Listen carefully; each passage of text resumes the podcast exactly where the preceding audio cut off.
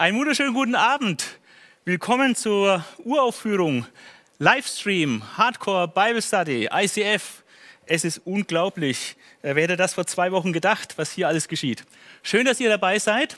Ich begrüße alle ganz herzlich, vor allem mal meine Small Group, Hardcore Bible Study in Villingen. Aber habe auch gehört, dass die Small Group vom Thorsten von Tuttlingen am Start ist. Und ganz besonders freut es mich auch, wenn äh, Geschwister aus Freiburg dabei sind und mithören, weil äh, da habe ich noch gar nicht, äh, bin ich noch gar nicht gewesen und dann können Sie mich auf diese Weise mal ein bisschen kennenlernen.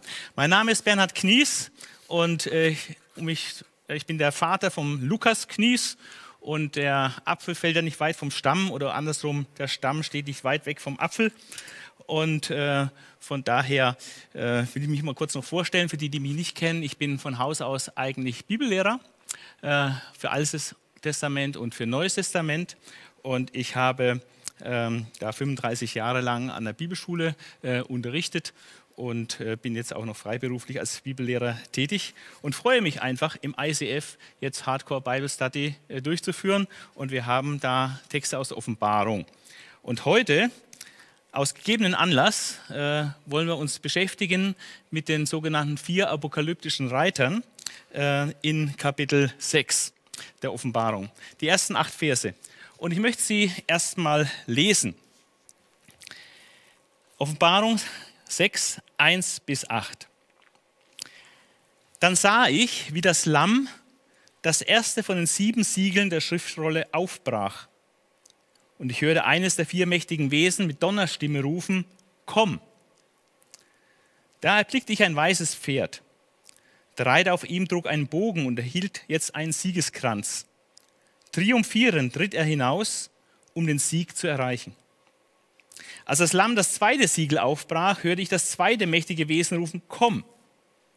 Wieder erschien ein Pferd. Es war feuerrot. Seinem Reiter wurde ein großes Schwert gegeben und er bekam die Macht, den Frieden von der Erde wegzunehmen, sodass die Menschen sich gegenseitig abschlachten würden. Dann brach das Lamm das dritte Siegel auf und ich hörte das dritte der mächtigen Wesen rufen, komm. Jetzt sah ich ein schwarzes Pferd. Sein Reiter hatte eine Waage in der Hand. Und eine Stimme, die aus der Mitte der vier Lebewesen zu kommen schien, rief, ein Kilo Weizen für ein Denar, drei Kilo Gerste für ein Denar, Öl und Wein zum alten Preis.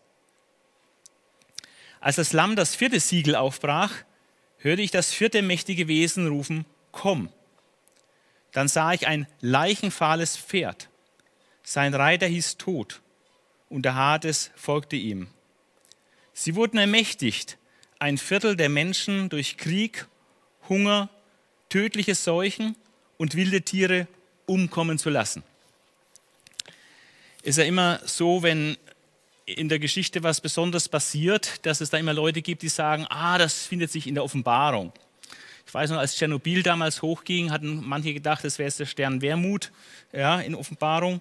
Und ist auch jetzt wieder mit Corona so, dass die Leute sagen, oh, ist das vielleicht dieser vierte Reiter, diese, dieser Tod und Seuchen. Ja? Wir werden darauf heute eine gewisse Antwort äh, bekommen. Und wir werden das sehr, sehr gründlich auslegen und ich denke, dass für viele, äh, die jetzt am Bildschirm sind, äh, auch in gewisser Weise mal eine neue Erfahrung ist, äh, wie tief man eigentlich ins Wort Gottes einsteigen kann. Ja? Und ähm, von daher macht auch auf Schwarzbrot gefasst. Es wird heute richtig tiefschürfend, allerdings nicht so lustig, denn der Text ist schon ziemlich ernst und ähm, wir wollen wirklich hören, was Gottes Wort uns auch durch so einen ernsten Bibeltext äh, heute zu sagen hat. Bevor wir einsteigen und die einzelnen Reiter ein nach dem anderen genau durchnehmen, möchte ich äh, vier Vorbemerkungen äh, an den Anfang stellen. Zunächst mal die Stellung, die dieses Kapitel 6 der Offenbarung im gesamten Buch aufweist. Ähm, man muss sehen, dass eigentlich Offenbarung 6 und Offenbarung 7 bis Kapitel 8, Vers 1 eng zusammengehört. Denn wir haben hier eine siebenfache Entsiegelung, also sieben Siegel, die gebrochen werden, eine siebenfache Entsiegelung und eine doppelte Versiegelung. Und diese doppelte Versiegelung ist eingeschlossen in diese siebenfache Entsiegelung. Und so ist ein Zusammenhang hergestellt zwischen Kapitel 6, Vers 1 bis Kapitel 8, Vers 1.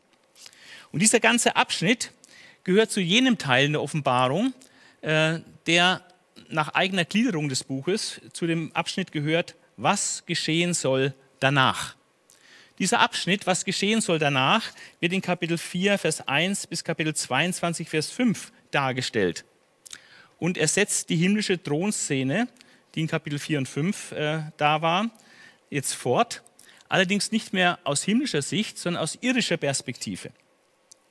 Und am Ende dieses Abschnitts, Kapitel 6, Vers 1 bis 8, Vers 1, sind wir bei einer anderen Vision, nämlich der Vision der sieben Posaunen.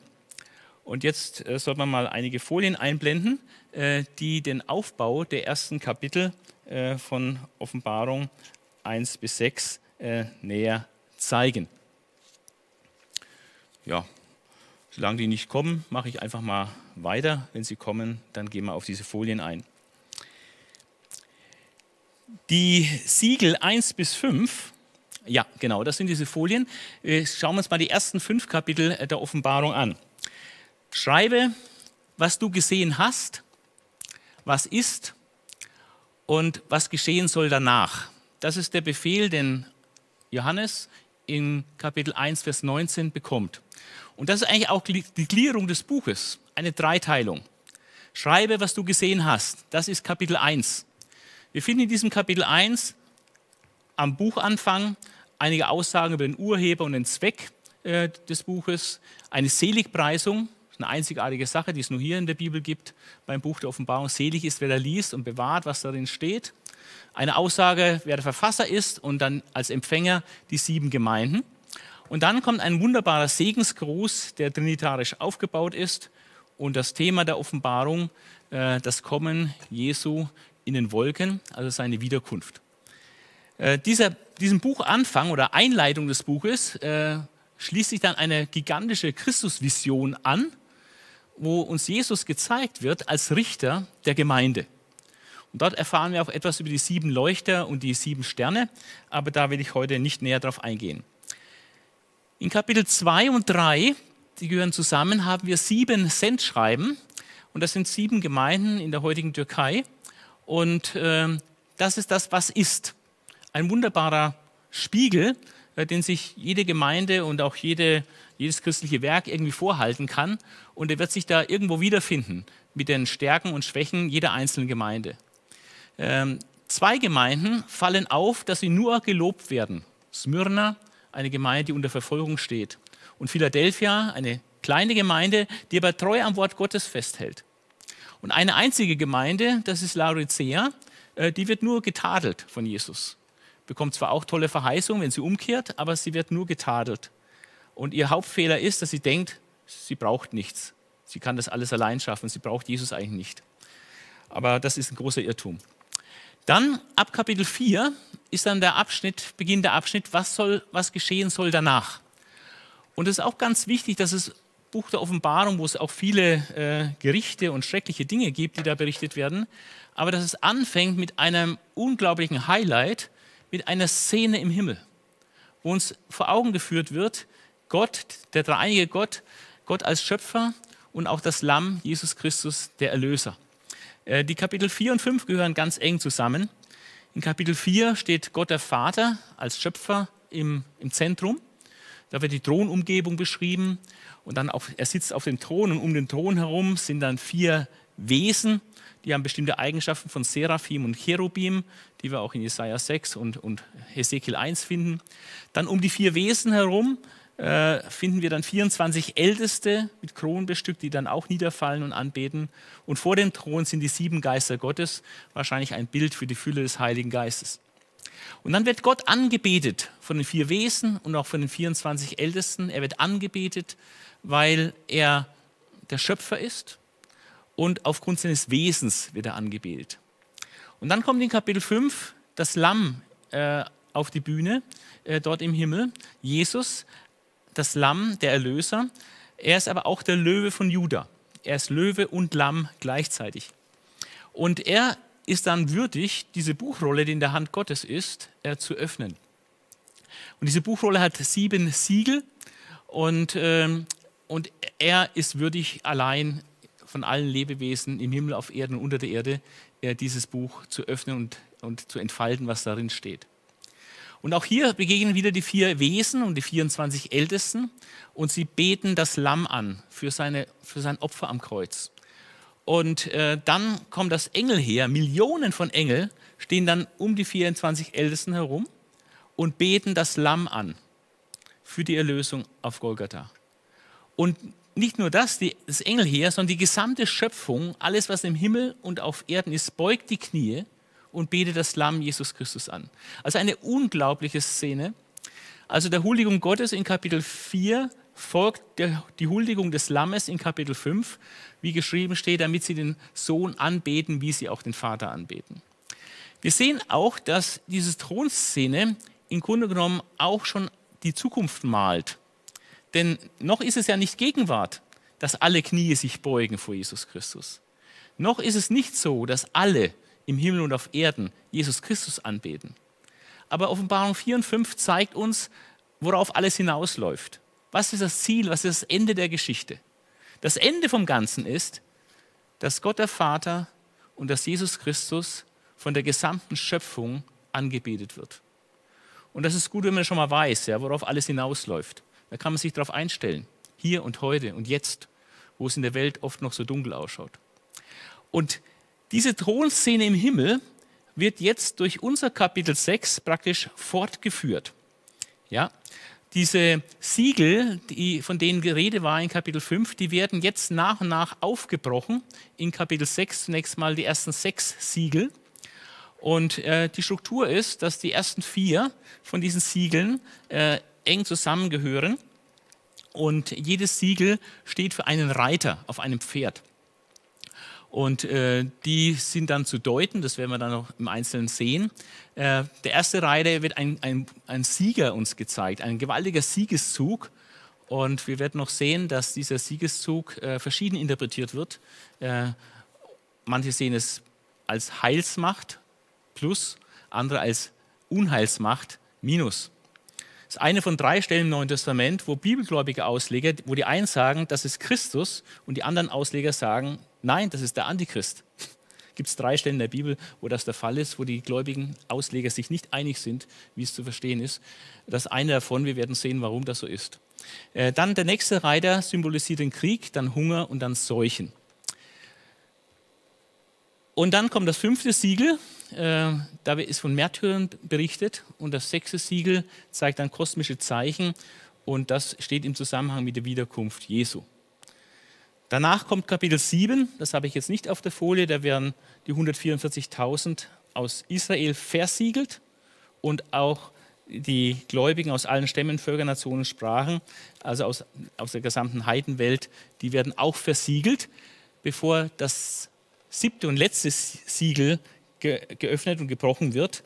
Und das ist einfach nur ein großes Schweigen, ein halbstündiges Schweigen im Himmel, sozusagen die Ruhe nach dem Sturm. Also das ist so ein bisschen die Struktur, um die es jetzt hier geht. Und heute werden wir uns mit den ersten vier Siegeln, sprich diesen vier Reitern, äh, näher beschäftigen.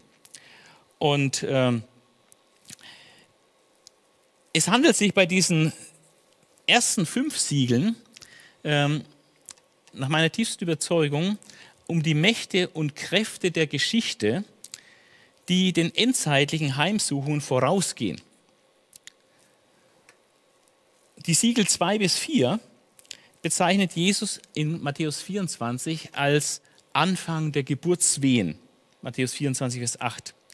Und diese Geburtswehen sind nötig, damit Jesus in Macht und Herrlichkeit kommt, um die Geschichte hier zu Ende zu bringen. Das sechste Siegel zeigt dann, wie der ganze Kosmos umgewälzt wird in Verbindung mit der Wiederkunft Jesu. Und das siebte Siegel kehrt in den Himmel zurück, die, zu dieser himmlischen Thronszene, welches ja der Ausgangspunkt war. Und dort ist ein halbstündiges Schweigen, die große Ruhe nach dem Sturm. Das war die erste längste Vorbemerkung. Und jetzt kommt die zweite Vorbemerkung. Die werden jetzt immer kürzer, die Vorbemerkungen. Die zweite Vorbemerkung ist, dass äh, im Blick auf Offenbarung 6 es in, in der endgeschichtlichen Auslegung eigentlich zwei Hauptvarianten gibt, wie man dieses Kapitel 6 versteht. Die einen, und das ist eine Meinung, die ihr sicher gehört habt, vielleicht auch selber vertretet, die eine Auslegung sagt, dass die Siegel, also alle vier Siegel, alle, alle, alle sieben insgesamt, aber auch gerade die ersten vier, diese, diese Reiter, noch zukünftige göttliche Strafgerichte sind, die erst nach der Entrückung der Gemeinde auf die Menschheit, auf die unerlöste Menschheit hereinbricht. Was dann bedeutet, dass die gläubigen Leute mit diesen Siegeln eigentlich überhaupt nichts zu tun haben. Traditionell werden aber die ersten fünf Siegel als die treibenden Kräfte und Mächte verstanden, die die Menschheitsgeschichte von Johannes bis zur Wiederkunft Jesu prägen und also ständig immer präsent sind. Also immer gibt es Krieg, Hunger und Seuchen und Märtyrer. Ja? Das ist die traditionelle Sicht. Und die sechste, das sechste Siegel ist dann nicht eine zukünftige Katastrophe, sondern es ist der, die Zeit, die geschildert wird in Verbindung mit der Wiederkunft Jesu. Ich glaube persönlich ganz fest, dass diese zweite Deutung äh, die korrekte ist hier. Für sie spricht neben einer sorgfältigen Auslegung dieser Siegel die Tatsache, dass die ganze Offenbarung ja den Gläubigen geschrieben worden ist. Ja? Die Offenbarung ist geschrieben worden, um den Gläubigen anzuzeigen, was bald geschehen muss. Und diese Christen, die werden aufgefordert, äh, das zu bewahren, was in diesem Buch geschrieben steht. Und es wäre sehr, sehr eigenartig, wenn das meiste, was in diesem Buch geschrieben steht, nämlich ab Kapitel 4, die Christen überhaupt nichts mehr angehen würde, weil sie dann schon entrückt wären. Das gibt meines Erachtens überhaupt keinen Sinn. Dritte Vorbemerkung. Die enge Zusammengehörigkeit der ersten vier Siegel. Das ist ganz leicht zu sehen. Es ist völlig unbestritten, dass die ersten vier Siegel, genau wie später die ersten vier Posaunen, äh, eine Einheit bilden und ganz eng zusammengehören. Man nennt sie ja auch die vier apokalyptischen Reiter. Und diese vier apokalyptischen Reiter, die knüpfen an an etwas, was im Alten Testament steht bei dem Propheten Sacharja, die sogenannten Nachtgesichte Sacharjas, wird auch an zwei Stellen von vier Pferden geredet, die die Erde in alle Himmelsrichtungen durchziehen und das Gericht Gottes dort äh, durchführen. Das ist die formale Parallele, die Nachtgesichte Sacharjas, Sacharja 1 und Sacharja 6. Aber inhaltlich gesehen äh, sind diese Siegel in der Offenbarung 6 was anderes als die Nachtgesichter Jesajas, äh, Zacharias. Sondern inhaltlich gesehen sind sie ganz eng verbunden mit der Endzeitrede Jesu in Matthäus 24. Das werden wir noch sehen. Die Gliederung dieser acht Verse ist völlig easy. Äh, immer zwei Verse für einen Reiter, also acht Verse insgesamt. Und mit, jedem, mit jeder Siegelöffnung wird ein Reiter ein Pferd in die Arena der Geschichte geschickt. Letzte Vorbemerkung. Auslegungsprobleme. Auslegungsprobleme gibt es bei den vier Reitern eigentlich nur beim ersten, beim ersten Pferd und dem ersten Reiter. Die Deutung vom zweiten, dritten und vierten Reiter bereitet kaum Schwierigkeiten, die ist sehr selbsterklärend und sehr klar und einfach. Aber die Identität des ersten Reiters ist sehr umstritten. Und komischerweise oder seltsamerweise wurden, wurde dieser erste Reiter äh, bis zum heutigen Tag von vielen als eine Unheilsmacht gesehen und von vielen anderen als eine Heilsmacht. Und warum das so ist und welche Argumente darauf und drunter es gibt, damit werden wir uns jetzt als nächstes beschäftigen. Das erste Siegel, der erste Reiter. Wir schauen uns nochmal diesen Text äh, genau an, die ersten zwei Verse in Offenbarung 6. Dann sah ich, wie das Lamm das erste von den sieben Siegeln der Schriftrolle aufbrach. Und ich hörte eines der vier mächtigen Wesen, das sind die, die um den Thron Gottes stehen, mit Donnerstimme rufen, komm. Da erblickte ich ein weißes Pferd.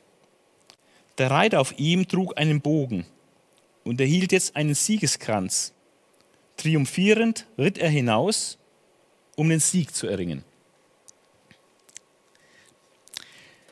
Für eine Identifizierung dieses ersten Reiters mit einer Unheilsmacht sprechen folgende gewichtige Gründe.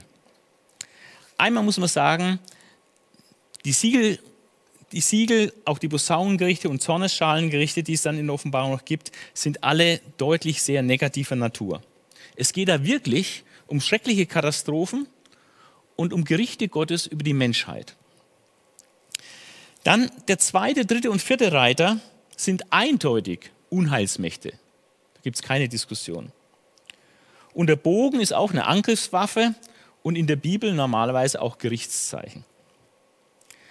Wenn man jetzt dieser Argumentation folgt und sagt, okay, der erste Reiter ist ein Gerichtszeichen, dann ist immer noch die Frage, welches, welche Unheilsmacht wird uns mit diesem ersten Reiter angezeigt?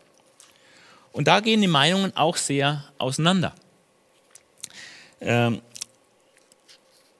die zeitgeschichtliche Auslegung der Offenbarung sieht in den vier Reitern ganz konkrete Unheilsmächte in der Geschichte des damaligen römischen Reiches. Da denken zum Beispiel einige Ausleger, äh, deuten die Farbe Weiß auf den Osten und den dazugehörigen Reiter auf das Reitervolk der Parther, die östlichen Nachbarn des römischen Reiches. In der Tat waren die Parther so ab 62 nach Christus die von Rom am meisten gefürchtete feindliche Macht. Sie galten nämlich als unbesiegbar. Und es gelang den Römern nie ein Sieg gegen diese überaus geschickten Bogenschützen auf ihren weißen Pferden. Die Parther waren so geschickt, so geschickte Bogenschützen, dass sie sogar, wenn sie sich zurückzogen, rückwärts schießen konnten, währenddem sie galoppierend äh, sich davon machten. Und alle, die unter der Römerherrschaft damals seufzten, die hatten eine große Hoffnung, dass die Parther doch einfallen mögen und das römische Reich vernichten möchten. Und die Frage, die sich hier stellt, ist, sollte Johannes hier einen Parther-Einfall geweissagt haben? Jetzt lehrt uns die Geschichte aber, dass die Parther das römische Reich ja gar nicht überwunden haben, der Bogen ist Angriffswaffe aller Reitervölker, nicht nur der Pater. Und die Farbe Weiß deutet eigentlich nicht in eine bestimmte Himmelsrichtung, sondern ist ein allgemeines Symbol für Sieg, wie wir noch sehen werden. Und deswegen dachten andere Ausleger dann an die Einfälle der Goten. Die haben nicht den Vorteil, dass sie ein bisschen erfolgreich waren, dass die Römer da wirklich äh, große Niederlagen erlitten durch die Goteneinfälle. Ähm, aber auch das hat nicht das Ergebnis gebracht, äh, was in Offenbarung steht. Äh, anderes ist dann weniger konkret gewesen, haben einfach gemeint, es geht um den Sieg eines barbarischen Reitervolkes über die Römer. Also all diesen Auslegungen ist gemeinsam, dass sie meinen, die Erfüllung dieses ersten Reiters liegt in der Römerzeit. Aber das funktioniert nicht. Der tatsächliche Geschichtsverlauf und die gesamte Aussage vom gesamten Kapitel 6 und vor allem die Parallele zu Matthäus 24, wie wir noch sehen werden, äh, stehen einer solchen Auslegungsweise total entgegen. Eine zweite Idee, die man hatte im Blick auf Unheilsmacht, ist zu sagen, dieser erste Reiter ist eine Person der Endzeit. Vielleicht habt ihr diese Meinung auch schon gehört. Äh, eine bestimmte Person der Endzeit. Und äh, nach Meinung vieler gläubiger Ausleger beginnt das Endzeitszenario genau hier. Mit Offenbarung 6, Vers 1, dem siegreichen Auftreten des Antichristen. Oder zumindest des Herrschers über das in der Endzeit wiedererstehende Weltreich, römische Weltreich. Und Gott lässt es zu, dass der Antichrist oder dieser Weltherrscher der Endzeit äh, von Sieg zu Sieg eilt. Die Farbe seines Pferdes weiß ist die Farbe des Siegers. Bei Triumphzügen der Römer fuhr der erfolgreiche Feldherr, der da gefeiert wurde wegen seinem Sieg, der fuhr auf einem weißen Pferd in Rom ein, hatte eine Krone auf seinem Kopf und es wurde Mords äh, gefeiert. Und man behauptet dann, dass der erste Reiter äh, das Erscheinungsbild des siegreichen Christus von Offenbarung 19 ab Vers 11 einfach imitiert, nachahmt und so praktisch eine gewisse Christusähnlichkeit aufweist. Und durch diese täuschende Nachahmung blendet er die, die Massen im Blick auf seine Identität. Das heißt, die Menschenmassen werden ihn als den Messias begrüßen, aber er ist der Antichrist. Allerdings verrät ihn der Bogen, diese gefürchtete Angriffswaffe. Sie deutet nämlich an, wie er seinen Sieg erringen wird, nämlich mit Gewalt. Und dieser erste Reiter führt dann die anderen Reiter an, nämlich Krieg, Hunger, Seuchen. Und das offenbart seinen wahren gottfeindlichen Charakter, also die Kehrseite seiner Welteroberung. Hinter seinem triumphalen Sieg, Siegeszug durch die Welt, steht dann Krieg, Hunger und Seuchen, die zusammen dann ein Viertel der Menschheit, das wären heute etwa zwei Milliarden Menschen, zu Tode bringen. Das ist ein ernstes Szenario, was viele gläubige Christen erwägen. Eine dritte Möglichkeit, äh, diesen ersten Reiter als Unheilsmacht zu sehen, ist ähm, eine, die auch sehr weit verbreitet ist in verschiedenen äh, Lagern, theologischen Lagern. Und man sieht hier den ersten Reiter einfach nur als Symbol für den, für den Krieg oder für den Völkerkrieg oder Symbol für Welteroberung. So nach dem Motto, es gibt immer wieder Welteroberungen. Äh, das führt aber dazu, dass man den zweiten Reiter, der auf dem feuerroten Pferd ist und der das Schwert hat, äh, dass man das dann nicht gleich auslegen kann. Das muss dann jemand anders sein. Also wenn der erste Reiter Krieg ist, Völkerkrieg, was ist dann der zweite Reiter mit dem Schwert? Und dann weicht man dann gerne aus und sagt, naja, das ist dann der Bürgerkrieg oder die Revolution. Aber das ist etwas äh, künstlich in den Text gezwungen. Ovenil, ein Exponent brüdergemeindlicher Theologie, äh, gibt zu, entgegen seiner äh, normalen Gemeinderichtung, die das immer auf den Antichristen deutet oder auf diesen römischen Weltherrscher. Er sagt, dass es sehr große Probleme mit dieser personalen Deutung gibt. Und er sagt, entgegen der Auslegungstradition in den Brüdergemeinden, vielleicht ist es immer noch am besten, nicht an eine konkrete Person zu denken, sondern in den vier Reitern Personifikationen bestimmter zukünftiger Entwicklungen zu sehen um dem Problem, den zweiten Reihe dann als Bürgerkrieg interpretieren zu müssen, aus dem Weg zu gehen, schlägt er vor, im ersten Reiter sehen wir dann den Geist der Verführung, der militärischen Macht und der politischen äh, also Usurpation oder dass man halt etwas äh, mit, mit Gewalt an sich reißt. Also diesen Verführungsgeist und diesen Militarismus. Aber auch seine Deutung erklärt nicht, warum dieser, diese Beschreibung dieses ersten Reiters, wenn man es nur einfach den Text mal wahrnimmt, eigentlich unheimlich positiv ist.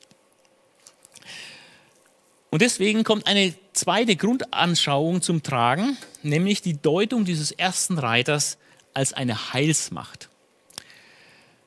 Und äh, diese Deutung des ersten Reiters auf eine Heilsmacht ist äh, nämlich sehr wohl möglich, weil es ist gar nicht so zwingend, wie es scheint, dass das unbedingt eine Unheilsmacht sein soll. Was, welche Beobachtungen lassen einen daran denken, dass hier vielleicht doch eine Heilsmacht äh, geschildert wird? Es ist eine ganze Reihe von Beobachtungen, äh, die man nicht gleich beim ersten Lesen entdeckt, aber wenn man sich wirklich hineinvertieft in diesen Vers, stellt man eine ganze Reihe von Beobachtungen fest, die eigentlich dafür sprechen, dass hier nicht von einer Unheilsmacht, sondern von einer Heilsmacht die Rede ist. Nämlich im auffallenden Gegensatz zu den übrigen Reitern 2, 3 und 4 fehlt dem ersten Reiter ganz klar ein offensichtlicher Plagencharakter. Da ist nichts offensichtlich, was irgendwie auf Plage oder Unheil hinweist. Ja, der Bogen, der Bogen könnte auf Unheil hinweisen. Aber Bogen ist einfach auch oft nur Herrschersymbol. Außerdem fehlt ja der Pfeil. Also ein Bogen ohne Pfeil sieht nicht so gefährlich aus.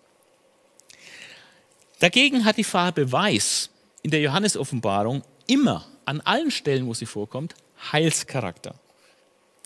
Die Farbe des Pferdes, der Siegeskranz, der diesem Reiter zufällt oder gegeben wird, das ist theologisches Passiv, also von Gott gegeben wird, seine Charakterisierung als Sieger und die wohlwollende Aufforderung zum Siegeszug, all das verbreitet bei diesem ersten Reiter eigentlich eine ganz positive Atmosphäre. Wenn wir nochmal den Vers 2 uns anschauen, da heißt es, da erblickt ich ein weißes Pferd, weiß. Der Reiter auf ihm trug einen Bogen, als er ist ein Herrscher. Und erhielt jetzt einen Siegeskranz. Er ist ein Sieger. Triumphierend tritt er hinaus, um den Sieg zu erringen. Also das ist ein Partizip hier, siegend oder triumphierend. Man könnte auch übersetzen als Triumphator. Uns wird hier ein Triumphator gezeigt. Und der die Bestimmung hat, zu siegen. Und nicht irgendwann dann eine Niederlage zu kassieren und abserviert zu werden, sondern ein Triumphator, der siegt. Es fällt auch auf, dass der erste Reiter in der Zusammenfassung des Unheilswerkes in Kapitel 8, Vers 8 in Vers 8b, äh, wo gesagt wird, durch Krieg, Hunger, Seuchen, wilde Tiere, äh, der Krieg passt zum zweiten Reiter, der Hunger zum dritten Reiter, die Seuchen zum vierten Reiter, die Tiere passen zu keinem Reiter und wir haben kein negatives Ding, was irgendwie zum ersten Reiter passt. Also es fällt auf, dass der erste Reiter in der Zusammenfassung des Unheilswerkes in Vers 8 völlig außen vor bleibt. Aber entscheidende, entscheidende Argument, warum ich auch hier eine Heilsmacht sehe und viele Ausleger hier eine Heilsmacht sehen, ist, dass wir eine starke Ähnlichkeit haben, die eigentlich offensichtlich ist, zwischen der Beschreibung dieses ersten Reiters und der Beschreibung des wiederkommenden Herrn Jesus Christus in Offenbarung 19 ab Vers 11. Und das bedeutet, dass der Christus eine riesige Klammer bildet in Kapitel 6 und in Kapitel 19. Also am Anfang und am Ende dieses großen Abschnittes über die zukünftigen Dinge finden wir Christus. Er ist die große Klammer zwischen Offenbarung 6 und Offenbarung 19. Christus ist der Erste und der Letzte, der den Schlüssel für das Totenreich und den Tod besitzt. Kapitel 1, Vers 17. Er ist gleichzeitig der Löwe, Kapitel 5, Vers 5, und das Lamm. Da gibt es vielleicht 20 Stellen in der Offenbarung, wo er als Lamm bezeichnet wird. Er ist der Richter der Gemeinde, das ist die Christusvision in Kapitel 1. Er ist der große Sieger, Kapitel 6, Vers 2. Und er ist der Richter der Welt, Offenbarung 19, Vers 11. Also diese Zusammenhänge und diese starke Ähnlichkeit des ersten Reiters mit Christus in Offenbarung 19 äh, weist doch meines Erachtens ganz stark in diese Richtung. Und noch ein was. Wir haben eine Parallelität, wie wir noch sehen werden, zwischen Matthäus 24 und Offenbarung 6. Matthäus 24 nennt Jesus viele schlimme Dinge, die kommen werden, bevor er wiederkommt. Aber er nennt eine ganz positive Sache, die passieren wird, bevor er wiederkommt. Und zwar ist es der Siegeszug des Evangeliums durch die Welt. Das Evangelium vom Reich wird verkündigt werden äh, in der ganzen Welt. Und dann wird das Ende kommen. Also, und dieser Siegeszug des Evangeliums durch die Welt, der in Matthäus 24 enthalten ist, der hat seine Entsprechung in diesem ersten Reiter, in dem Sieger Jesus Christus, der eben Siegen durch die Welt zieht und wie macht er das? Durch das Evangelium, durch das Wort Gottes, äh, das sich ausbreitet in der ganzen Welt. Dadurch hält er seinen Siegeszug. Auch heute in Villingen, Tuttlingen und Freiburg. Daher kann es nicht verwundern, wenn man diese Argumente alle sieht, dass viele Ausleger den ersten Reiter als Heilsmacht verstehen. Trotzdem stellt sich auch hier die Frage, was genau ist dann darunter zu verstehen? Ist es völlig identisch mit dem wiederkommenden Christus? Oder ist es eine Nuance anders? Die Schilderung des wiederkommenden siegreichen Christus auf einem weißen Pferd in Offenbarung 19 hat schon in der alten Kirche die Christen ermutigt, ähm, hier auch den wiederkommenden Christus zu sehen. Also der erste Reiter als der wiederkommende Christus. Also grundsätzlich ist es ja richtig, äh, diese beiden Reiter miteinander zu identifizieren, aber man muss doch äh, zweierlei Dinge beachten. In Offenbarung 6 erscheint dieser Reiter allein. In Offenbarung 19 hat er ein großes himmlisches Gefolge. In Offenbarung 19 beendet Jesus mit seinem Kommen den Kampf und all die Gerichte. Er ist der Schlussstein dazu. In Offenbarung 6 sind die Gerichte und der Endkampf, da steht alles erst noch bevor. Von daher ist es äh, meines Erachtens das Beste, angesichts dieser genannten Unterschiede zwischen dem Reiter, dem ersten Reiter und den Christ, Darstellung Christi in Offenbarung 19, im ersten Reiter jetzt nicht den wiederkommenden Christus zu sehen, sondern den siegenden Christus. Jesus, der seinen Siegeszug durch die Welt äh, hält. Und wie erfolgt dieser Siegeszug? Er geschieht durch die Ausbreitung des Evangeliums äh, unter alle Völker, Nationen, Stämme und Sprachen. Und wenn es stimmt, dass die Siegelgerichte der eigentlichen Öffnung des, der versiegelten Buchrolle vorangehen, dann sind diese ersten fünf Siegel genau diejenigen Kräfte, die in der gesamten Zeit in der Geschichte präsent sind, von Johannes bis zur Wiederkunft Jesu. Die wichtigste, bedeutendste Macht ist Jesus Christus selbst, der siegende Christus äh, und die Ausbreitung des Evangeliums. Das ist die wichtigste Sache äh, in der Weltgeschichte. Und daneben gibt es auch Krieg und immer wieder Krieg und Hunger und, und Seuchen und Martyrium. Das begleitet uns alles bis zur Wiederkunft Jesu. Aber wir müssen wissen, dass die wichtigste Macht in dieser Welt der siegreiche Christus ist und die Ausbreitung des Evangeliums zu allen Völkern. Und weil aus Gottes Sicht Jesus Christus und die gute Nachricht von ihm die wichtigste Kraft ist, die die Völkerwelt zwischen der Zeit des Johannes und der Wiederkunft Jesu äh, äh, antreibt, äh, wird sie auch an vorderster Stelle genannt. Jesus als der siegende Reiter auf dem weißen Pferd ähnelt dann bewusst der Vision des wiederkommenden Christus, weil Jesus ja immer der Sieger ist. Jetzt durch die Ausbreitung des Evangeliums und dann, wenn er wiederkommt, durch sein machtvolles Erscheinen und wo er den Antichrist dann besiegt.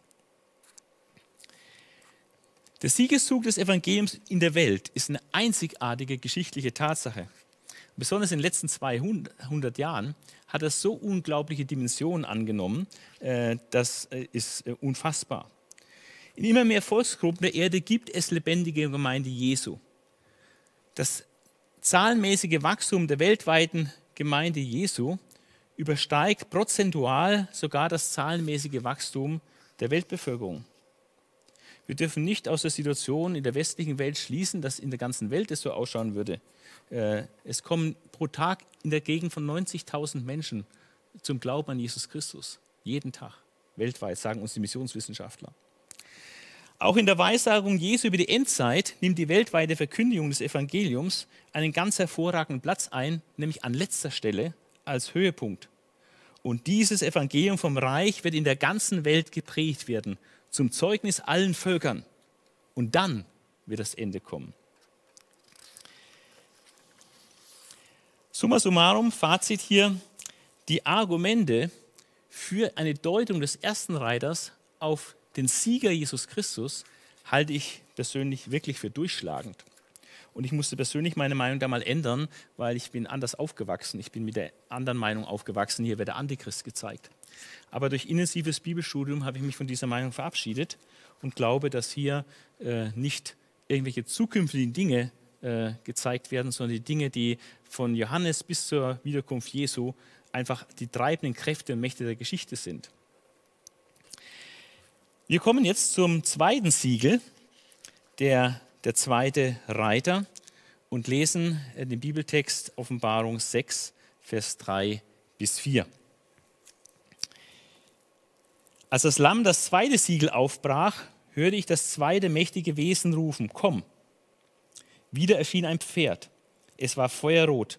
Seinem Reiter wurde ein großes Schwert gegeben und er bekam die Macht, den Frieden von der Erde wegzunehmen, sodass die Menschen sich gegenseitig abschlachten würden. Also dass der Reiter dieses zweiten Pferdes eine Unheilsmacht symbolisiert, steht natürlich völlig außer Zweifel. Schon die Farbe Rot deutet auf Blutvergießen hin und ist die gleiche Farbe, die auch der Drache hat in Kapitel 12 und die Hure in Offenbarung 17. Der zweite Reiter bekommt wiederum von Gott die Vollmacht, den Frieden von der Erde wegzunehmen. Und sein großes Schwert ist ein eindeutiges Symbol für Krieg. Doch auch hier stellt sich die Frage, welcher Krieg ist gemeint? Wann erfüllt sich oder hat sich diese Vision vom zweiten Reiter erfüllt? Auch hier gibt es wieder verschiedene Auslegungen. Zeitgeschichtlich könnte man auf das Ende des Kaiserfriedens, der berühmten Pax Romana, dem römischen Frieden, äh, deuten. Und als dieser Kaiserfriede zu Ende ging, gab es also Mord und Totschlag eben im Römischen Reich. Und manche Ausleger meinen, das wäre die Erfüllung des zweiten Siegels, also längst Vergangenheit, geht uns gar nichts mehr an. Als der erste oder später dann der zweite Weltkrieg entfesselt waren, dachten viele Christen, jetzt wurde das zweite Siegel geöffnet. Diese Weltkriege haben eine nie vorher gekannte Opferzahl gehabt, aber immer noch bei weitem nicht das Maß erreicht, was hier in Offenbarung äh, 6 geschrieben steht. Und für viele ist der zweite Reiter äh, noch zukünftig, eine zukünftige, ein zukünftiger Krieg. Und äh, man meint dann, dieser zweite Reiter beendet die zukünftige kurze Friedensperiode, die die Weltgemeinschaft womöglich durch die Vermittlung des Antichristen äh, zimmern wird.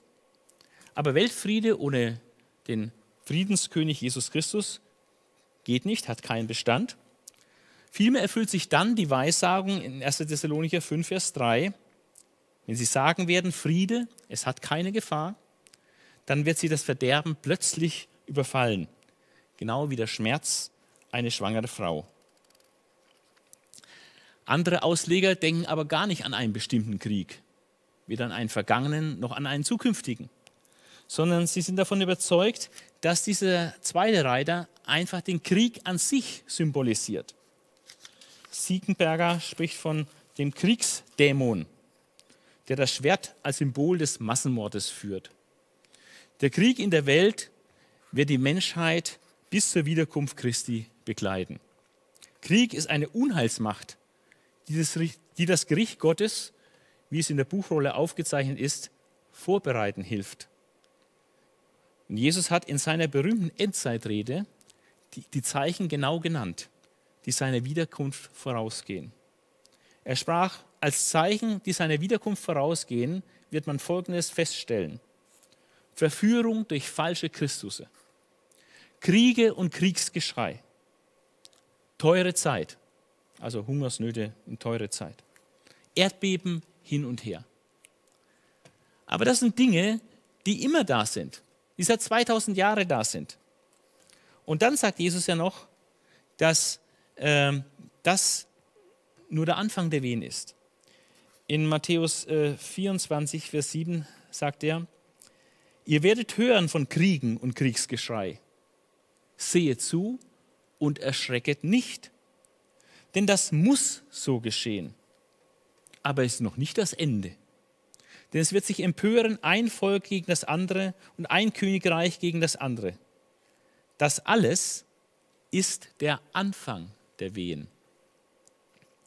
Also weder hier noch in Offenbarung 6 wird ausdrücklich von einem Bürgerkrieg oder einer Revolution gesprochen. Vielmehr geht es um Kriege von politischen Einheiten, also ein Königreich wieder das andere, oder von ethnischen Einheiten, ein Volk wieder das andere. Und es ist ja interessant, dass mit dem Ende des Kalten Krieges ja die Kriege zwischen Nationen deutlich weniger werden, aber die Kriege zwischen ethnischen Gruppen äh, stark zunehmen. Äh, keiner von uns hat auch nur einen einzigen Tag hier auf der Erde gelebt, wo es nicht irgendwo auf der Erde Krieg gab. Aktuell toben über 20 äh, bewaffnete Konflikte, die als Kriege äh, eingestuft werden. Der zweite Reiter symbolisiert den Krieg in seiner ganzen Härte. Der verlorene Weltfrieden führt zum massenhaften Hinschlachten von Menschen immer und immer wieder. Durch das Schwert und es gibt einfach viel Blutvergießen. Der Krieg ist ein Gerichtsbote Gottes, der einerseits das Kommen Jesu zum Gericht vorbereitet, aber auch die Notwendigkeit, die Notwendigkeit der Errichtung eines Friedensreiches permanent aufzeigt. Wir kommen zum dritten Reiter, die Verse 5 bis 6. Dann brach das Lamm das dritte Siegel auf. Und ich hörte das dritte der mächtigen Wesen rufen, komm. Jetzt sah ich ein schwarzes Pferd. Sein Reiter hatte eine Waage in der Hand und eine Stimme, die aus der Mitte der vier Lebewesen zu kommen schien, rief, ein Kilo Weizen für ein Denar, drei Kilo Gerste für ein Denar, Öl und Wein zum alten Preis. Alle Ausleger sind sich einig, dass der dritte Reiter auf dem schwarzen Pferd einfach ein Symbol ist für teure Zeit und Hungersnot. Und das wird ja angezeigt durch diese Waage, ja, die dann gehalten wird. Und da wird eben äh, Lebensmittel abgewogen. Also Weizen wird abgewogen. Normalerweise wird das nicht gemacht, aber in teuren Zeiten wird es rationiert und dann wird es abgewogen. Äh, Hungersnöte sind oft unmittelbare Folgen von Kriegen. Aber nicht nur. Es gibt andere Gründe für Hungersnöte. Dürren, es gibt äh, Überschwemmungen, Heuschreckenplagen, wie jetzt in Afrika. Also es gibt vielerlei Ursachen von, von Hunger und das ist etwas, was immer und immer wieder ist und die Menschheit begleitet. Die in Vers 6 genannte Verteuerung der Grundnahrungsmittel Weizen und Gerste beträgt nach heutigen Schätzungen etwa das Achtfache, also 800 Prozent Inflation. Das ist echt happig. Äh, ein, ein Maß Weizen, eine, ein Denar. Das heißt, ein Tageslohn geht drauf, um deine tägliche Brotration zu bezahlen. Das ist Wahnsinn. Ja? Wie willst du deine Familie ernähren? Also musst du ausweichen auf die billigere Gerste, die auch nicht so nahrhaft ist. Die ist nicht billiger. Da kosten, kost, äh, kostet drei Maß Gerste nur äh, ein, ein Denar. Also der Tageslohn, da kannst du wenigstens drei Tagesrationen Essen kaufen, also für dich und deine Familie ein bisschen. Aber es ist eine schrecklich teure Zeit. Also bedeutet praktisch, dass ein Arbeiter gerade mal so viel verdient, wie er für seinen eigenen Bedarf benötigt. Und man kann sich ja vorstellen, wie die Menschen in, in solchen Verhältnissen schrecklich leiden. Ähm, die Älteren unter uns, die können sich vielleicht noch erinnern an äh, Zeiten, was es bedeutet, wenn Lebensmittel Mangelware sind. Wir hatten mal Christen aus der Ukraine, die an der Bibelschule berichtet haben, äh, da waren die Mieten so gestiegen, dass die Miete höher lag als der Monatsverdienst. Also man weiß ja als Westler dann gar nicht, wie man da überleben kann. Ja, ein ehemaliger albanischer Bibelschüler äh, hat, hat, mir erzählt, wie er während der Wendezeit, so 1990 rum, äh, weil seine Frau nicht stillen konnte, in Albanien monatelang jede Nacht um drei Uhr nachts auf, äh, hat er sich, ist er aufgestanden, hat sich angestellt beim Geschäft, um dann bei Geschäftsöffnung am Morgen, also fünf Stunden später dann, äh, bei Geschäftsöffnung am Morgen, dann ein bisschen Milch für seinen Sohn zu ergattern. Monatelang hat er das gemacht. Also Hungersnot, eine sehr reale Plage in unserer Zeit und das nicht nur in Afrika, Asien und Südamerika. Es gibt auch Hunger in Amerika, in Nordamerika und auch äh, in unseren europäischen Ländern gibt es auch große Not in manchen Ländern. Wusstet ihr, dass jeden Tag allein etwa 20.000 Kinder äh, sterben äh, als, auf, aufgrund von Mangel an Nahrung oder Unterernährung und den Krankheitsfolgen, die das mit sich bringt? Es heißt dann, dass Öl und Wein nicht betroffen werden. Das hat jetzt nichts damit zu tun, dass es Luxusgüter wären und halt die Reichen wieder mal davonkommen, sondern im Orient sind Öl und Wein genauso Grundnahrungsmittel wie Getreide. Und da jenes äh, also Getreide, das äh, wird nach unserem Kalender dann im Frühjahr geerntet ähm, und das andere im Herbst. Äh, von daher zeigt dieser Hinweis, dass der Preis beim Öl und Wein gleich bleibt. Dieser Hinweis zeigt, äh, dass diese Dürre oder diese Hungersnot äh, zeitlich sehr begrenzt ist, auch vielleicht ein halbes Jahr. Bei aller Härte ist auch dieses Gericht in seiner Auswirkung also begrenzt. Warum? Weil Gott auch im Gericht noch Gnade walten lässt. Und wieder stimmt ein Siegel in der Offenbarung 6 mit der Endzeit Jesu, Endzeitrede Jesu genau überein. Äh, auch Jesus hat teure Zeit zu, zum Anfang der Gerichtswehen äh, gezählt. Wir kommen nun zum vierten und letzten Siegel oder vierten und letzten Reiter, die Verse 7 bis 8. Und jetzt kommt auch Corona ins Spiel. Als das Lamm das vierte Siegel aufbrach, hörte ich das vierte mächtige Wesen rufen, komm. Dann sah ich ein leichenfahles Pferd. Sein Reiter hieß Tod und der Hades folgte ihm.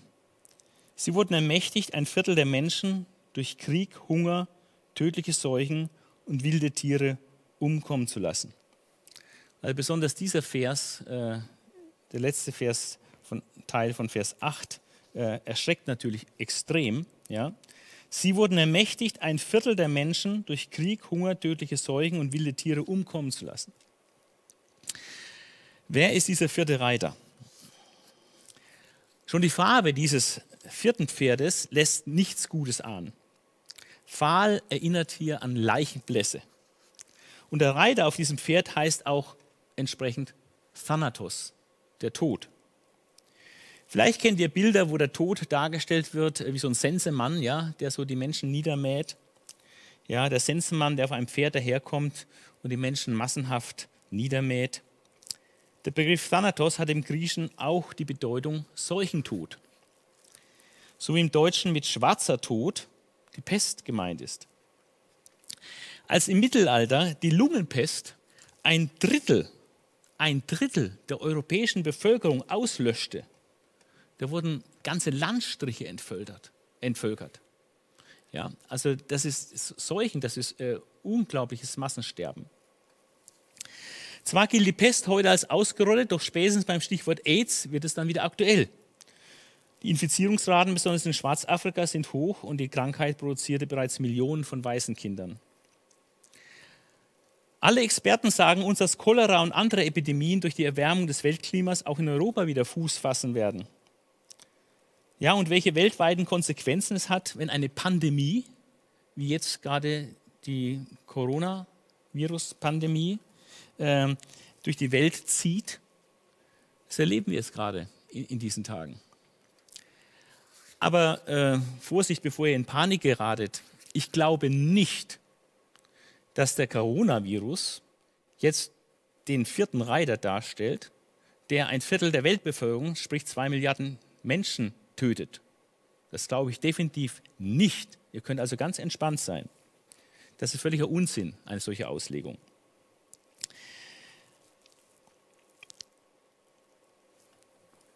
neben den normalen Viren, die es so gibt und die auftreten und sich auch immer wieder verändern, gibt es ja noch, noch andere Sachen in den Arsenalen der Weltmächte. Da gibt es nämlich auch noch biologische Waffen. Und was da alles schlummert, das stellen wir uns besser erst gar nicht vor. Dieser vierte Reiter hat gleichsam das Totenreich im Gepäck. Und nun finden wir in Vers 8b eine verblüffende Aussage. Und ihnen ward Macht gegeben über den vierten Teil der Erde zu töten mit dem Schwert und Hunger und Seuchentod und durch die wilden Tiere. Hier finden wir eine ganz klare äh, Zusammenfassung oder auch einen Hinweis auf das Vernichtungswerk der Reiter 2, 3 und 4. Krieg, also Schwert, das war der zweite Reiter. Hunger, das war der dritte Reiter. Seuchentod, das ist der vierte Reiter. Und dann wird noch wilde Tiere genannt. Warum werden diese wilden Tiere erwähnt? Ja, das hat seinen Hintergrund wieder in, im Alten Testament. Hier muss man einfach bestimmte Dinge im Alten Testament wissen, um Stellen in der Offenbarung recht verstehen zu können. Die Offenbarung hat etwa 400 Verse und hat 400 alttestamentliche Texte, die eine Rolle spielen, um diese 400 Verse zu, äh, zu verstehen. Da gibt es Anspielungen auf 400 alttestamentliche Verse äh, aus allen möglichen Teilen des Alten Testaments. Und auch hier ist es der Fall, dass wir hier einen ganz klaren, eigentlich sehr einfachen biblischen Hintergrund haben. Das sind verschiedene Bibelstellen und ich will auswahlsmäßig mal zwei davon vorlesen, die den Hintergrund bilden von dieser Sache, dass ein Viertel der Menschen stirbt und dass äh, hier von Krieg, Hunger, Seuchen und wilde Tiere geredet wird. Die erste Stelle findet sich in 3. Mose 26. Das ist eine sehr wichtige Stelle, weil das ist äh, der Text über den Bundesfluch. Also was passiert mit Israel, wenn es den Bund, dem Bund Gottes nicht gehorcht? Da haben wir in zwei Kapiteln des Alten Testaments ausführliche Stellungnahmen Gottes, was ihnen widerfährt, was praktisch die Sanktion ist, die Sanktionierung wenn sie seinen Bund brechen. Das einmal in äh, 3. Mose äh, und dann auch in 5. Mose nochmal. Und das sind sehr umfangreiche Kapitel und da lese ich jetzt einige Verse draus vor äh, und dann wird etwas deutlicher. In Kapitel 3. Mose 26, Vers 14 bis 26 haben wir folgende Aussagen über das Volk Israel. Wenn ihr mir aber nicht gehorcht und diese Gebote nicht befolgt, wenn ihr meine Vorschrift missachtet und meine Rechtsordnung verabscheut, sodass meine Gebote unbeachtet bleiben und mein Bund gebrochen wird, dann werde ich Folgendes euch antun. Also Gott spielt da mit ganz offenen Karten. Er sagt genau, was passieren wird, wenn sie das und das tun oder eben seinen Bund brechen, seine Gebote nicht halten. Ich werde Entsetzen über euch bringen, Schwindsucht und Fieber, die euch die Augen erlöschen und die Seele verkümmern lassen. Vergeblich werdet ihr eure Saat ausbringen, denn eure Feinde werden sie verzehren. Ich werde mich gegen euch stellen und lasse eure Feinde über euch siegen. Krieg. Die euch hassen, werden über euch herrschen, ihr werdet fliehen, obwohl euch niemand verfolgt. Und wenn er auch dann noch nicht auf mich hört, dann kann Gott noch was drauflegen. Wenn ihr auch dann noch nicht auf mich hört, werde ich euch noch siebenmal härter für eure Sünden bestrafen. Und ich werde euren maßlosen Stolz brechen und mache euren Himmel wie Eisen und eure Erde wie Erz. Das ist Dürre. Wenn der Himmel ist wie Eisen, wenn es nicht mehr regnet und die Erde staubtrocken ist, wie Erz, fester Boden. Umsonst verbraucht ihr dann eure Kraft. Euer Land wird seinen Ertrag nicht geben und die Bäume des Landes werden keine Früchte tragen. Und wenn ihr euch mir entgegenstellt und mir nicht gehorchen wollt, werde ich euch noch siebenmal härter für eure Sünden bestrafen. Dann lasse ich die Raubtiere auf euch los.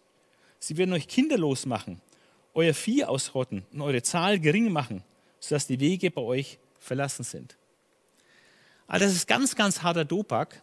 Und ich glaube auch, dass, dass diese Verse in das Gottesbild von vielen Leuten heute überhaupt keinen Platz mehr hat. Aber äh, liebe, liebe Freunde, das steht in der Bibel.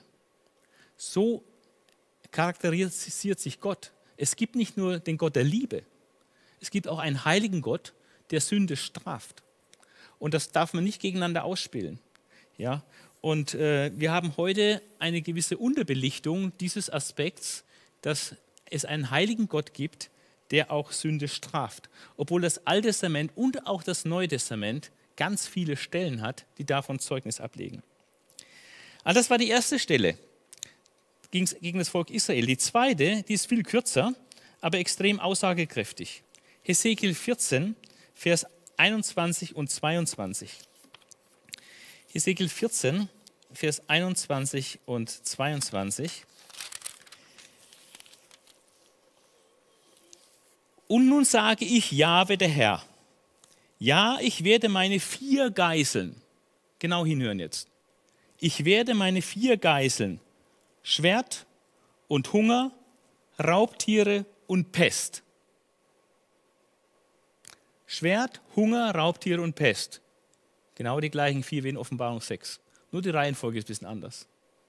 Ich werde meine vier Geiseln, Schwert und Hunger, Raubtiere und Pest, auf Jerusalem loslassen, um Mensch und Tier darin zu vernichten.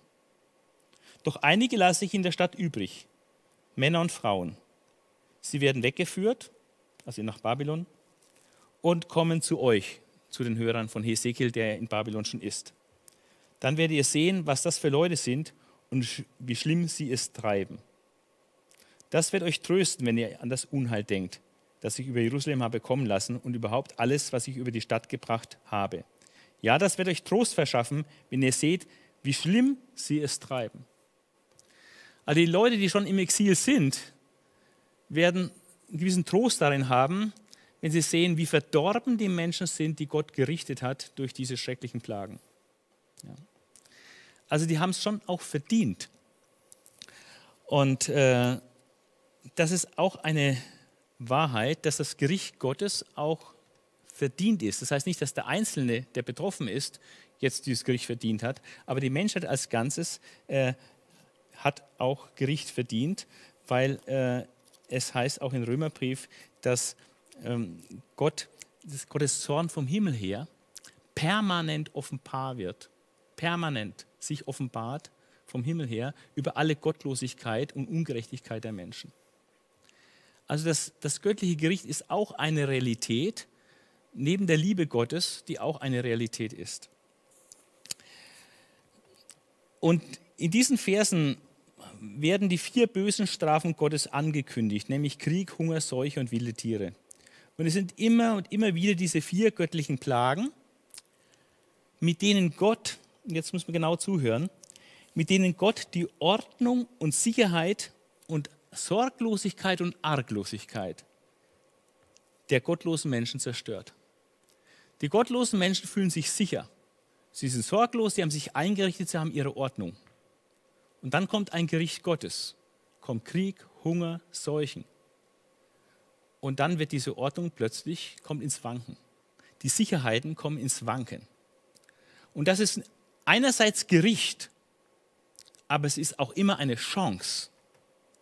Und das ist sehr wichtig zu sehen, dass es beides ist. Es ist Gericht Gottes und auch eine Chance. Denn es zeigt den Gottlosen ihre Verwundbarkeit und ihre Abhängigkeit von Gott. Durch die Zerstörung menschlicher Ordnung und Sicherheiten, durch Krieg, Hunger und Seuchen, wie auch jetzt der Coronavirus, ist eine Seuche, übt Gott einerseits Gericht, aber es ist auch ein dringender Ruf zur Umkehr vom Bösen, zur, um, zur Abkehr vom Bösen, zur Umkehr zu Gott hin. Und sogar das göttliche Gericht ist nicht zu trennen vom Liebeswillen Gottes. Auch im Gericht will Gott die Menschen retten. Aber es geht eben nur über Umkehr, über Erkenntnis der Wahrheit über Jesus Christus und Erkenntnis der Wahrheit über sich selbst. Und nur die Erkenntnis der Wahrheit können sie umkehren und gerettet werden. Und das ist ein Gnadenakt Gottes. Wie geschrieben steht, weißt du nicht, dass es Gottes Güte ist, die dich zur Umkehr treibt. Und manchmal benutzt Gott dazu auch Gericht. Diese Zahlenangabe, ein Viertel der Erde, wird von den meisten Auslegern symbolisch gedeutet im Sinne sehr viel, aber halt begrenzt. Wenn man die Zahl buchstäblich nimmt äh, und auf eine zukünftige Katastrophe auslegt, wie manche das ja machen, äh, dann muss man wirklich damit rechnen, dass dann, dann müsste man damit rechnen, dass dann zwei Milliarden Menschen sterben. Aber das ist eine verkehrte Auslegung, es auf eine bestimmte zukünftige Katastrophe zu deuten. Sondern es gibt immer Krieg, Hunger, Seuchen als Gerichtsgeißeln äh, Gottes. Und äh, wie ist es dann zu verstehen mit dem ein Viertel der Menschen? Ich denke, dass es eigentlich ganz einfach ist. Es ist schlicht eine Aussage darüber, dass in der Geschichte eigentlich so jeder vierte Mensch nicht eines natürlichen Todes, sondern eines vorzeitigen Todes stirbt. Durch Krieg, durch Hunger, durch Seuchen. Und das ist eine sehr realistische Hausnummer, äh, wenn man sich da anschaut, wie viele Menschen allein jeden Tag, völlig unabhängig von Corona, allein durch Hunger sterben. Ja, und von den ganzen Epidemien und Krankheiten, die es auch noch gibt, äh, ganz zu schweigen. Also das ist eine Normalität, äh, dass Menschen an Krieg, Hunger und Seuchen und Krankheiten äh, sterben. Ja, die Frage, die uns auch äh, gestellt war, ist Corona, erfüllt das den vierten Reiter? kann man sagen, oh, jetzt ist Corona ausgebrochen und jetzt ist der vierte Reiter in die Arena geschickt und jetzt kommt das große Sterben und ein Viertel der Weltbevölkerung stirbt. Das halte ich für kompletten Unsinn. Ja. Also in einem solchen speziellen Sinne äh, ist Corona nicht geweissagt. Aber im allgemeinen Sinne, dass Jesus und auch hier in der Offenbarung geweissagt ist, dass es Kräfte und Mächte in der Geschichte gibt, ähm, Gerichtshandeln Gottes durch Kriege, Hunger und Seuchen. Äh, dass das eine Realität ist. Äh, das sollen wir zur Kenntnis nehmen. Jesus hat uns also nicht irgendwie Wolke 7 versprochen, äh, sondern hat seinen Jüngern einfach klaren Wein eingeschenkt. Was uns begegnen wird als Jünger und Nachfolger Jesu in, im Lauf der Geschichte, bis er wiederkommt. Und das hat er in Matthäus 24 ganz klar genannt. Und, äh, und das wird auch in Offenbarung 6 äh, ganz klar genannt. Äh, jetzt brauchen noch zum Schluss die Folie, äh, wo eine Gegenüberstellung ist von Offenbarung 6 mit Matthäus 24. Äh, das ist vielleicht jetzt ein bisschen klein, ich weiß nicht, ob das jeder jetzt am Bildschirm so, so sehen kann, aber ich habe das so ein bisschen türkis markiert. Ja, und äh, worauf mir es ankommt, ist folgendes: zu zeigen, dass Matthäus 24 eine klare Parallele in, in, äh, in Offenbarung 6 hat. Jesus hat von Kriegen gesprochen. Das war das Erste. Das wäre der zweite Reiter oder das zweite Siegel. Dann hat Jesus von Hungersnöten gesprochen. Das ist das dritte Siegel, der dritte Reiter. Jesus hat von Seuchen gesprochen. Das ist das vierte Siegel, der vierte Reiter. Und dann, was sagt er dazu? Alles das ist der Anfang der Wehen. Es sind Dinge, die seiner Wiederkunft vorausgehen und die permanent in der Geschichte vorhanden sind. Krieg, Hunger, Seuchen. Dann hat Jesus Verfolgung und Martyrium angekündigt, ganz stark in Matthäus 24. Das entspricht genau dem fünften Siegel. Dort wird ein Blick auf die Märtyrer geworfen. Und dann hat äh, Jesus von der weltweiten Evangeliumspredigt gesprochen, dass das, Reich, das Evangelium vom Reich Gottes verkündigt wird in der ganzen Welt. Welch gewaltiger Siegeszug des Evangeliums. Ausgehend von Jerusalem und zwölf Jüngern, ja, ist das Evangelium in die ganze Welt gestreut worden, unter allen Stämmen, Völkern, Nationen und Sprachen. Und das ist heute schon weitestgehend Realität, wie nie zuvor in der Geschichte. Ja. Und das ist ein herrlicher Lichtblick in all diesen trüben Dingen, die da in der Zukunft sind. Und das hat seine Entsprechung äh, in dem ersten Reiter, in Jesus Christus, dem großen Sieger, der jetzt der Sieger ist. Und wie ist Jesus der Sieger heute, hier und jetzt? Durch das Evangelium, durch die Ausbreitung seines Wortes. Dieser Siegeszug des Wortes Gottes ist mit nichts aufzuhalten. Und er durchdringt alle Völker, Stämme, Nationen und Sprachen. Und jeden Tag kommen Menschen zum Glauben. Und wir kommen ins Ziel, dass alle Menschen aus allen Nationen ihn erkennen und umkehren, äh, errettet werden, äh, mit jedem Tag ein Stück näher. Und dann haben wir noch kosmische Zeichen äh, nach der Trübsalzeit. Unmittelbar nach der Trübsalzeit wird dann von kosmischen Zeichen gesprochen. Sonne und Mond verdunkeln sich und so weiter, Sterne fallen vom Himmel. Das sind alles äh, Bilder von, von, von kosmischen Umwälzungen. Und das entspricht ganz exakt den Aussagen, die Offenbarung 6 vom sechsten Siegel nimmt. Also wenn man dann äh, nächsten Montag sehen, ich will einfach weitermachen mit Offenbarung 6 und dann das, äh, das fünfte und sechste Siegel äh, näher betrachten. Und dann werden wir sehen, wie das völlig parallel ist. Also das ist eine ganz wichtige Erkenntnis. Es ist nicht ein punktuelles Ereignis in der Zukunft, was hier geweissagt ist. Offenbarung 6 hat auch mit dem Antichristen überhaupt nichts zu tun. Der Antichrist kommt hier gar nicht vor. Sondern das Allerwichtigste ist zu wissen, wer hat die Kontrolle? Wer ist der große Sieger? Wer, und das ist Jesus Christus, der erste Reiter. Er ist der Triumphator, er ist der Sieger und er hat die Bestimmung zu siegen.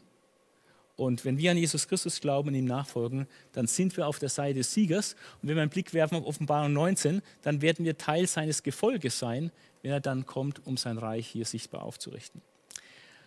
Also keine Panik vor Corona. Äh, intensiv Bibel studieren. Äh, ernste Dinge, aber nicht vergessen, wir dürfen, müssen, dürfen weder den Zorn Gottes überbetonen, noch dürfen wir einseitig die Liebe Gottes betonen, sondern wir müssen beides sehen. der heilige Gott, der auch ein richtender Gott ist und der liebende Gott, der gnädig und barmherzig ist. Und das ist ein und derselbe Gott. Und wir können nicht den einen ohne den anderen haben oder die, oder die eine Eigenschaft ohne die andere Eigenschaft.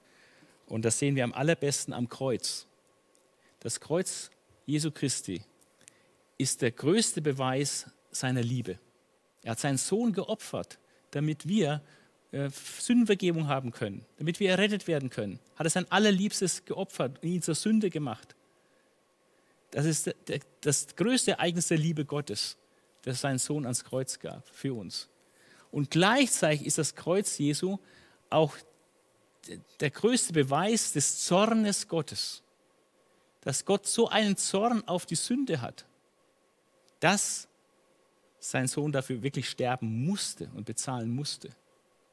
Also äh, das ist sehr wichtig zu sehen. Die Liebe Gottes, die Güte Gottes und die Heiligkeit und der Zorn Gottes, äh, das sind wie zwei Seiten einer Medaille und gehören zusammen, sind untrennbar. Und äh, wenn ihr in der Bibel lest, dann müsst ihr, dann werdet ihr sehen, wenn ihr viel in der Bibel lest, dann werdet ihr sehen, dass beides, die Liebe und die Heiligkeit Gottes, ja, dass beides immer eng zusammengehört und in allen Teilen der Bibel immer beides zu finden ist. So, ich hoffe, es hat euch ein bisschen Spaß gemacht. Insofern, dass ihr einfach mal wirklich tief in die Bibel reingeführt worden seid und äh, ich hoffe, die eine oder andere neue Erkenntnis war dabei. Und ähm, Jetzt muss ich noch ein bisschen Schleichwerbung machen für die Hardcore Bible Study Group. Ja, man kann sich da jetzt mal in der Corona-Zeit äh, auch auf, aus Freiburg durchaus dazuschalten, weil es gibt nämlich begleitend zu, dem, äh, zu den Abendvorträgen gibt es dann einfach auch Material, was man zu Hause auch studieren kann. Das kann dann per E-Mail zugeschickt werden. Und äh, ich würde mich einfach freuen, wenn ihr am nächsten Montag, so Gott will, äh, wir dann wieder hier am Start sind.